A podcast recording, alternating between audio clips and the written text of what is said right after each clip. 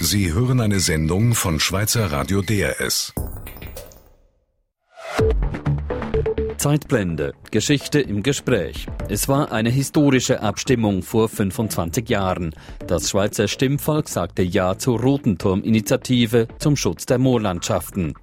Der Waffenplatz, den die Armee im Hochmoor von Rotenturm bauen wollte, war vom Tisch. Der Bauer Adolf Besmer war damals die zentrale Figur der Waffenplatzgegner. Mit ihm blicken wir zurück auf die Ereignisse von 1987 und davor. Mein Name Daniel Eisner. DRS4 News. Zeitblende. Adolf Besmer, wir stehen jetzt hier vor eurem Hof mit einer wunderschönen Aussicht auf die Moorlandschaft. Wenn die Rote Turm-Initiative dann zumal wäre abgelehnt worden, dann würde euer Hof hier gar nicht mehr stehen, ihr würdet gar nicht mehr hier leben. Ja, dann hätte ich müssen fort. Der Hof wäre abgerissen worden. Und mit dem Gedanken habe ich mich zwar eigentlich nie befasst. Für mich ist das ein, etwas Unvorstellbares gewesen, dass ich jetzt da hätte müssen weg und dass man den Hof abreißt und dass man die ganze Landschaft dort quasi für kaputt macht, mehr oder weniger.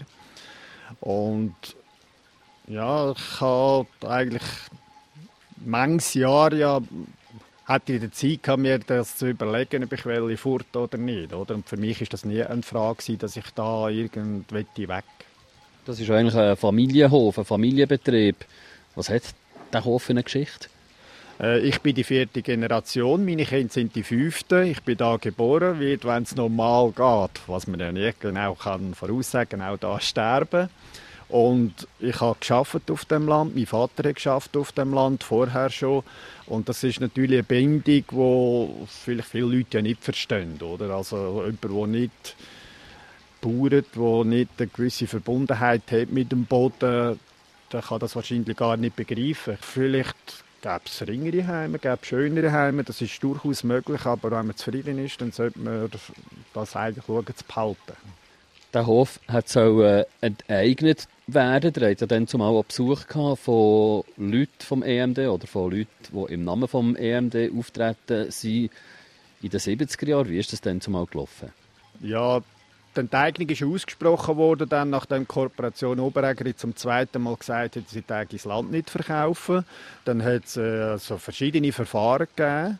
Dann können wir Einsprache machen und da hat es dann nochmal eine Einigungsverhandlung gegeben. Dem Ort, wo wir jetzt da stehen, ist äh, der Staatsschreiber von Kanton Luzern, Bär hat er geheissen. Der war äh, der Präsident von dieser Enteignungskommission. Und dann sind wir da gestanden mit dem Ausblick, es war Winter. Gewesen.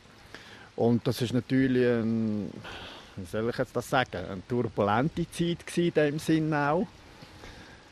Eine harte Zeit sicher auch. Also ist auch die Atmosphäre dann äh, sehr spannungsgeladen gewesen? Ist man dann fast an Gurgeln? Ja, an Gurgeln in dem Sinn vielleicht nicht gerade. Also spannungsgeladen ist sicher. Ich denke, das kann man sich heute gar nicht mehr vorstellen. Die ganze Atmosphäre, der ganze Druck, der natürlich auch war. Der Kampf hat schon jahrelang gedauert. Ist sicher hart geführt worden. Und das kann man sich heute gar nicht mehr vorstellen, wenn man das nicht selber erlebt hat. Das wäre etwas Gleiche, wenn Sie sich müssen, den Hungersnot vorstellen bei einem vollen Teller zu. Das ist völlig unmöglich. Das muss man eine Hungersnot erlebt haben, dann wüsste man, wie das wäre und könnte sich das sicher vorstellen.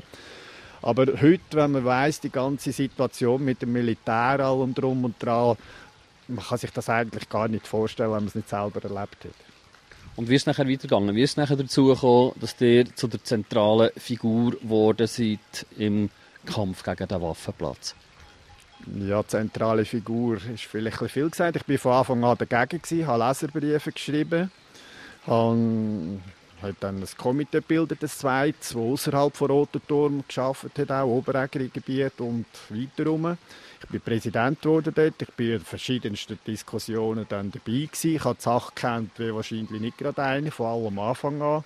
Ich bin gegenüber denen, die dann von außen das vertreten haben, sei es Offizier oder Regierung oder was auch immer, habe ich sicher einen gewissen Wissensvorsprung gehabt, weil ich einfach wirklich alles kennt habe von Anfang an und ich weiß nicht, die Leute haben, ich bin direkt betroffen gewesen.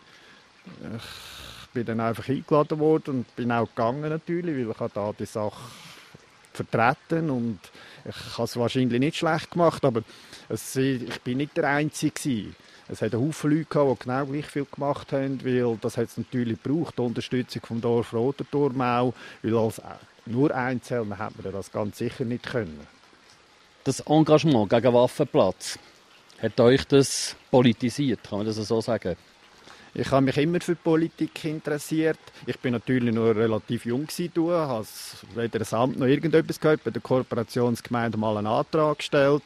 Für mich ist Politik auch heute noch eigentlich schon wichtig. Also ich tue mich damit befassen, was weltweit läuft in der Schweiz und habe durch die ganze Sache natürlich Politik auch noch besser gelernt kennen, nicht immer verstehen, im positiven und im negativen Sinn. Also Politik, Demokratie, Meinungsfreiheit und und und sind natürlich schon noch Sachen, wo man dann sich noch intensiver damit befasst hat, weil wir haben eigentlich bei uns hat es immer geheißen, ja, ihr könnt ja sagen, nein, eigentlich sagen dürfen ihr nicht, weil wir machen gleich, was wir wollen. Und da habe ich gefunden, das ist eigentlich in der Schweiz nicht üblich, dass man nur das ist, ist Diktaturen und so ist das so, dass das Volk einfach muss sagen, was von oben bestimmt wird.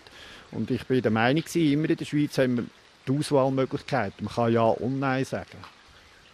Ihr seid eben vielleicht äh, auch ein bisschen wider die zentrale Figur geworden im Kampf gegen Waffenplatz. Man hat nachher auch so äh, Attribute gegeben wie Winkuried, wie Wilhelm Tell. Der hat mit Kraft, auch Sturheit vielleicht und äh, Eigensinn, Durchhaltevermögen auch äh, viel für die Gemeinschaft da. Das schmeichelt euch, oder nicht? Schmeicheln ist vielleicht nicht das richtige Wort. Also das kann man immer von zwei Seiten anschauen. Mir hat der Militärdirektor vom Kanton Zug mal gesagt, auch vor der Haustür, ich soll nicht den Winkelried spielen für andere. Und da habe ich gefunden, ja, in der Geschichte habe ich eigentlich etwas anderes gelernt. Also in der Geschichte, in der Schule haben wir gelernt, der Winkelried, der hat sich eingesetzt für andere und das sei gut gewesen. Und ich weiß nicht, also wir haben mir da vielleicht ein bisschen viel angedichtet, das kann ja auch sein. Also ich bin jetzt halt einfach der, der ein bisschen im Vordergrund gestanden ist und andere haben ihre Arbeit im Hintergrund gemacht, die gleich wichtig sind der in ihrer Arbeit, die halt einfach nicht ganz so vorne dran der Öffentlichkeit sind wie ich. Also Schmeicheln, das bringt, ich denke, es ist Freude ein Stück weit, aber kaufen kann man mit dem auch nicht. Ist das nie ein Problem für euch, dass ihr quasi im gleichen Boot seid wie mit den Armeegegnern? Also wir haben natürlich schon immer geschaut, dass wir unsere Argumente im Vordergrund haben, absolut, oder? Dass wir nicht in gleich Topf gerührt werden wie die anderen. Es war natürlich auch schwierig, uns vorzuwerfen. ist natürlich aber immer probiert worden. Wir sind Militärgegner, aber im Komitee, wo wir waren, haben wir eigentlich alles Leute gehabt, die Militärdienst geleistet haben, die Offizier waren zum Teil. Es hat sicher auch solche dabei gehabt, die gegen die Armee waren. Das kann man in so einem Umfeld gar nicht ausschließen, weil man kann ja nicht jeden gut kontrollieren, was er jetzt für eine Meinung hat. Aber äh, probiert worden ist natürlich immer, wir sind Armeegegner und ist vielleicht jetzt bei mir ein bisschen schwierig gewesen. Ich war direkt betroffen gewesen. Ich habe Militärdienst gemacht. Ich war immer für die Armee, oder? Und darum ist es noch schwierig gewesen, eigentlich, dass wir jetzt mich können, ja, abschießen quasi. Also ich würde vorschlagen, dass wir äh, jetzt einmal runtergehen in das äh, Moorlandschaftsgebiet und dort einen Spaziergang machen. Adolf Besmer, idyllisch sieht es aus. Wo hat hier was soll entstehen? Also da sind wir jetzt im Aufklärungsgelände drin, wo auch das Hochmoor umfasst. Da im Aufklärungsgelände hat es ein äh, Strassennetz gegeben. Sieben neue Brücken über die Biber, Hügel aufschütten haben sie wollen, damit sich die Soldaten ein bisschen können verstecken Und von da aus sehen wir eigentlich jetzt die eine Hälfte vom geplanten Gebiet. Die andere Hälfte ist auf der anderen Seite von der Kantonstraße am Kolmatli hin. Und dort ist eigentlich das Infanteriegelände, wo geschossen worden wäre, vor allem auch, wo es Häuserkampfanlagen hat, der Schützenstand ist dort hinten etc. Und da, wo wir jetzt stehen, hier irgendwo, hat es mal eine Begegnung gegeben zwischen euch und dem damaligen EMD-Chef, dem Bundesrat Georges-André Chevalat, mit im Streit um die Enteignungen. Die Enteignung war noch nicht ausgesprochen. Gewesen. Es ist äh, eine Militärkommission ist das Gebiet anschauen und wir haben gewusst von Journalisten und so, dass sie kommen. Wir haben aber nicht genau gewusst, wo und wann. Der Treffpunkt war eigentlich in der zweiten Altmatte oben. Und ich habe gesagt, ja, ich komme dann später. Da bin ich da zu fahren auf dem Strössli, einen VW-Bus gesehen, der Bundesrat Schöwala drin. Und dann habe ich dann da angehalten und... Also du hast schon von Anfang an gesehen, da ist er drin? Ja, ich habe den Bundesrat Schöwala gesehen und habe dann da angehalten. Sie konnten nicht eben durchfahren, weil links und rechts war ein Graben. Gewesen. Und dann bin ich zu dem Bus an, habe die Türen aufgetan und habe Bundesrat Schöwala gesagt, mit ihm will ich jetzt mal reden. Und dann ist die Polizei gekommen, mich dann vom Bus wieder weggenommen, die Tür wieder zugetan. Dann ist aber der Bundesrat Schöwala ausgestiegen und wir haben dann dort sehr intensiv miteinander geredet. Er hat mich kurz vorher mal an einer Pressekonferenz bezichtigt, ich sei ferngesteuert, ich sei da quasi der Hampelmann, den man vorher anstelle. Und das hat mir eigentlich ein starkes Stück gedunkt, dass ein Bundesrat an einer Pressekonferenz einen Schweizer Bürger namentlich negativ erwähnt. Also das habe ich vorher und nachher eigentlich nie mehr gehört in dieser Form, dass man so etwas macht. Und dann bei dieser Gelegenheit hat er ihm dann gesagt, der Herr Bundesrat, das liegt einfach nicht drin. Ja, wir haben dann die ganze Problematik diskutiert. Wir sind dann da das Sträußchen aufgelaufen, bis da in Rossboden rauf. Also eine rechte Wegstrecke eigentlich und hat dann das diskutiert, die ganze Problematik, Schiesssicherheit, Ersatz für die Landwirtschaft etc. Das sind natürlich ja eigentlich Argumente die er von uns ja denke, vorher schon gewusst hat, wahrscheinlich ja nicht ins Detail, das ist ganz klar. Und ja, dann sind sie dort oben, ist dann der Gar wieder gekommen, sind sie dann eingestiegen und wieder abgefahren. Aber geeinigt ihr euch nicht, also inhaltlich seid ihr nicht näher gekommen? Ich denke, ja, es hat sicher einen gewissen Einfluss gehabt. Er hätte dann mal aufs Aufklärungsgelände verzichten Und dann ist aber so der Schweizer Regierung hat dann auf Bern geschrieben, wenn das Militär nicht den ganzen Waffenplatz realisiert, dann gibt sie ihre Mitarbeitssachen, Landerwerb und eine Eignung eigentlich dann einstellen. Dann machen sie nicht mehr mit. Also der Bundesrat Schövala hat dann wieder müssen zurückkrebsen von dem Verzicht und dann ist dann wieder halt das ganze Gebiet auf dem Spiel gestanden. Es hat solche gegeben, die gesagt haben, auch wenn jetzt hier in, dieser Moorlandschaft ein Waffenplatz eingerichtet wird, gebaut wird, können die Bauern rundherum immer noch Landwirtschaft betreiben. Der Xaver Reichmuth, Ständerat vom Kanton Schweiz, dann zumal hat gesagt, das Waffenplatzgelände kann ja auch in Zukunft landwirtschaftlich genutzt werden mit gewissen Einschränkungen. Ich bin der Meinung, dass unter allen Gesichtspunkten, unter allen Betrachtungsweise der Waffenplatz Rotenturm verantwortet werden kann. Also landwirtschaftlich genutzt werden hätte sicher ganz, nur in einem ganz kleinen Rahmen können werden, weil es wäre sehr intensiv beleidigt gewesen mit 500 Mann beständig. Also da wären ja tagtäglich mehr oder weniger Soldaten in diesem Gebiet drin gewesen. Es hätte ja die Straßen und all der Landverbrauch, den es gegeben hätte, dann Zielhang bei mir, der Hof wäre ja abgebrochen worden, also das Gelände wäre eigentlich weggefallen. Und äh, es ist sicher so, dass haben wir alle gesehen, bei gewissen Diskussionen der Landwirtschaft hat man versprochen, sie können ja eigentlich praktisch gleicher, gleich weiter das Land bewirtschaften wie vorher. Wenn Naturschutzkreise da waren, haben wir gesagt, ja selbstverständlich ist das besser für die Natur, weil die Bauern können dann nicht mehr machen, was sie wollen. Sie können nicht mehr so intensiv zum Beispiel Landwirtschaft betreiben und, und, und. Also die verschiedenen beiden Lager sind eigentlich immer ein bisschen gegeneinander ausgespielt worden. Je nachdem, wo die Orientierungsversammlungen stattgefunden haben, haben wir mehr gesagt, ja, es ist besser für die Natur ein Waffenplatz. Und dann die Bauern da sind, haben wir gesagt, ja, selbstverständlich können die gleich weiter Bauern auf anderen Waffenplätzen, wo wir auch Mist anlegen und güllen. Aber es hat ja sogar solche gegeben, die gesagt haben, von der Landwirtschaft aus sei die Gefahr grösser für die Moorlandschaft als äh, vom Waffenplatz aus. Das stimmt so ganz sicher nicht. Der Kanton Zug hat seine Gebiete vorher schon, die sind unter Schutz gestanden, also da haben wir nicht dürfen verändern oder intensivieren. Und dank der Bauern ist eigentlich die Landschaft, so wie sie heute sich präsentiert, auch genutzt und erhalten worden. Weil eine Bauern, es sind ja früher einmal, hat man will, Bibergrad leiten, entwässern und, und, und. Und ich denke, nur dank der Bauern ist die Landschaft heute noch das, was sie immer noch ist, eine schöne Landschaft. Und wenn ihr jetzt da über die Landschaft schaut, über die Moorlandschaft, äh, 25 Jahre nach der Abstimmung, was geht euch jetzt da so durch den Kopf? Äh, ja, es ist immer noch eine schöne Landschaft und ich denke, es ist richtig dass die Abstimmung so rausgekommen ist, dass man sich dort mal eingesetzt hat. Und ich meine, da haben viele Leute viel geschafft für das. Und ich würde es heute noch jammer schade finden, wenn die Landschaft verunstaltet worden wäre mit diesen Bauten, mit all, man kann ja nicht da Millio Hunderte von Millionen in so Landschaft verbuttern, verbauen, ohne dass sich da irgendetwas würde verändern Dann gehen wir jetzt wieder äh, zurück auf den Hof. Adolf Besmer, zurück auf dem Hof, bei euch in der Küche.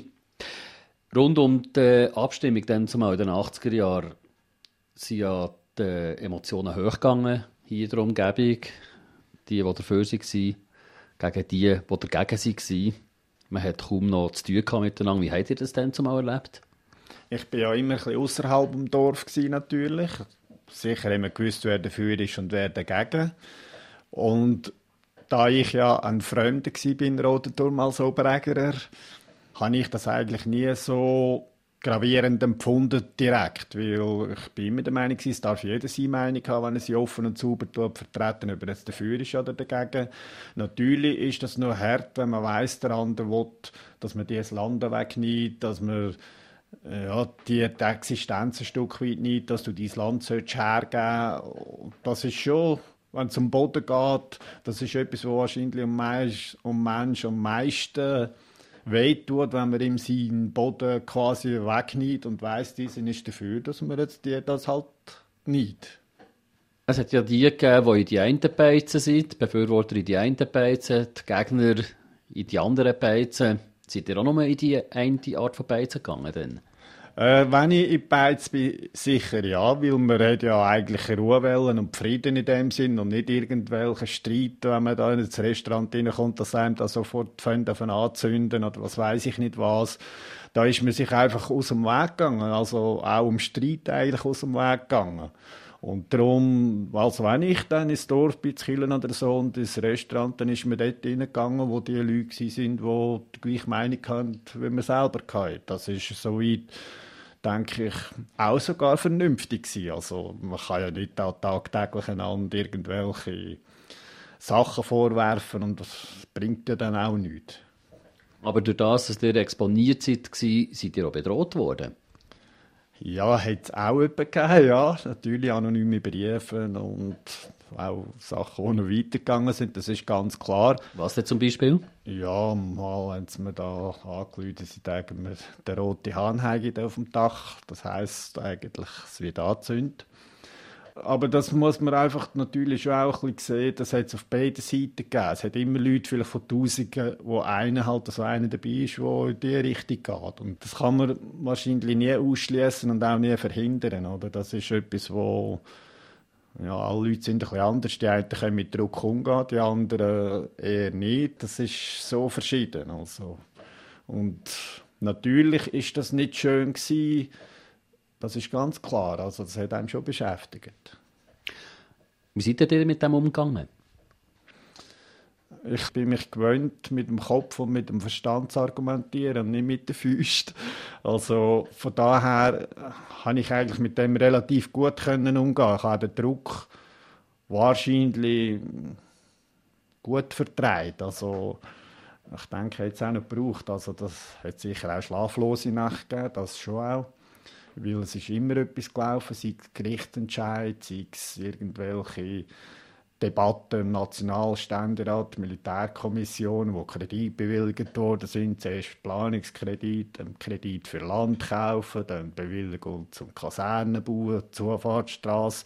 Und so ist eigentlich immer etwas gelaufen. Und meistens ist es eigentlich immer ein Stück weit gegen uns gerichtet gewesen. Also, wir haben immer ein bisschen kontinuierlich eins aufs Dach bekommen. Und das ist manchmal ja, nicht immer einfach gewesen, das muss man schon sagen. Aber der Graben war tief im Dorf zwischen den Befürwortern vom Waffenplatz und den Gegnern. Wie lange ist es denn gegangen, bis die Gräben sich äh, wieder anfangen zuschütten? Ja, das war sicher ziemlich lang gedauert.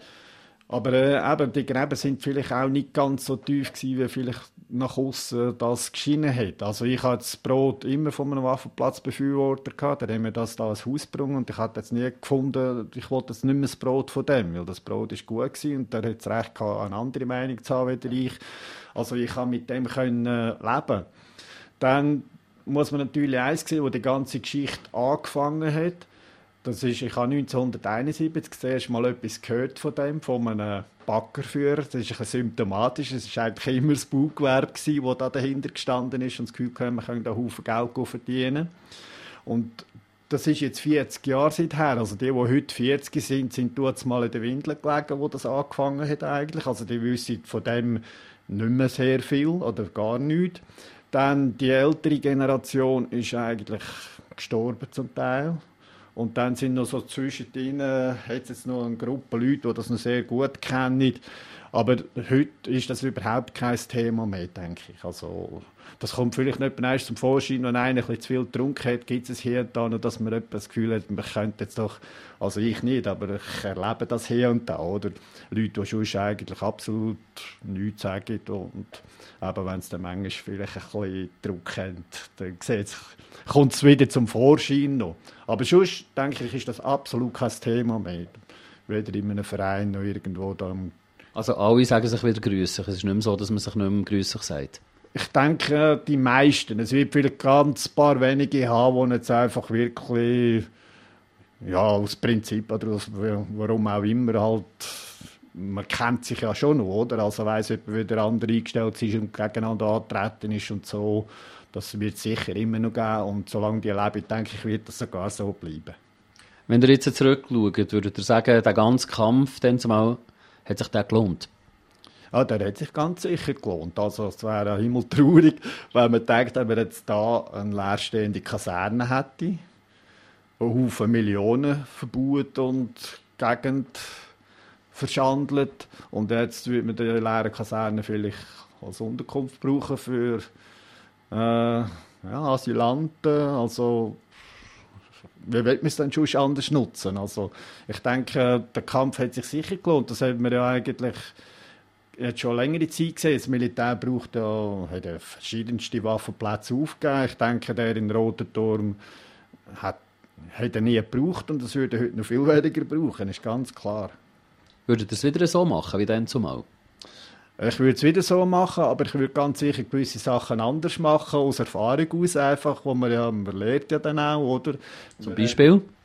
Ja, dann sind es auch versprochen worden, zuerst hat es geheißen, ja, wir können nur planen, wir können nachher abstimmen, dann, ob wir das wollen oder nicht. Und nach der Konsultativabstimmung ist dann plötzlich gesagt worden, ja, die Gemeinde hat sowieso nichts dazu zu sagen, Kanton eigentlich auch nicht, das ist Bundessache. Und mal ist das eigentlich sehr geringfügig da von den Leuten gekommen, von den Lippen. Also man könnte dann auch das selber entscheiden, er oder nicht. Und so Sachen müssen wir besser dokumentieren. Also im Nachhinein hat es einfach geheißen, ja, wir haben das nie gesagt und ist nie so gesagt worden. Also es gibt schon Sachen, die wir heute wahrscheinlich anders machen, weil der Kampf hat, ja, 15 Jahre mindestens dauert. Also in 15 Jahren läuft nicht immer alles rund. Aber als ich dann zumal, hat er eigentlich gern geglaubt? Äh, ich habe immer daran geglaubt. Aber es war noch interessant gewesen. Vor der Abstimmung war vom Radio auch jemand da gewesen. Ich weiß nicht mehr genau, wie sie geheißen eine Frau. Und der hat dann gefragt, ja, wie es weiter, wenn ihr die Abstimmung verliert? Und dann habe ich gesagt, ja, auch wenn wir die Abstimmung würden verlieren, es muss noch eine Umweltverträglichkeitsprüfung gemacht werden. Und wenn die korrekt gemacht wird, muss die zum Schluss kommen, dass man die Kaserne nicht kann bauen in diesem Gebiet innen und das alles drum und dran. Und sie hat dann nachher irgendwo gesagt, ich sei der Einzige gewesen, der das Gefühl hatte, auch wenn die Abstimmung verloren ging, dass das noch nicht passiert wäre. Also, ja, ich bin da immer relativ zuversichtlich gewesen. Und dann am 6. Dezember 1987, nachdem klar war, dass die Initiative durchgekommen ist, hat er gesagt, ich glaube nicht, dass ich CMD noch leisten kann, den Volkswillen jetzt einfach zu übergehen, weil in der Schweiz sagt das Volk, was die Armee muss und nicht die Armee, was das Volk muss. Wie tönen diese Worte heute, 25 Jahre später, in euren Ohren? Ja, nicht schlecht. Ich denke, es ist schon so, oder? Es ist, die Armee sollte, hat sicher seine Aufgaben und Funktionen, aber die Armee ist nicht da, um dem Volk zu sagen, was es muss machen muss. Das ist nach wie vor eigentlich meine Meinung. Also euer Hof, der äh, Nestle-Hof, der steht immer noch, dank der Initiative. Was hat euer Hof für eine Zukunft?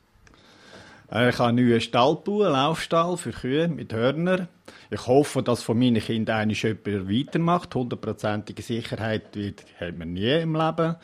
Und ich hoffe, dass irgendjemand da mal weitermacht, die Arbeit, die geleistet worden ist, weiterführt, da über die schöne Gegend schauen kann und zufrieden kann leben da oben. Das war die Zeitblende aus Rotenturm 25 Jahre nach der Abstimmung. Wir sprachen mit Adolf Besmer. Er war damals die zentrale Figur der Waffenplatzgegner. Am Mikrofon war Daniel Eisner. Sie hörten eine Sendung von Schweizer Radio DRS. Mehr Informationen auf drs.ch.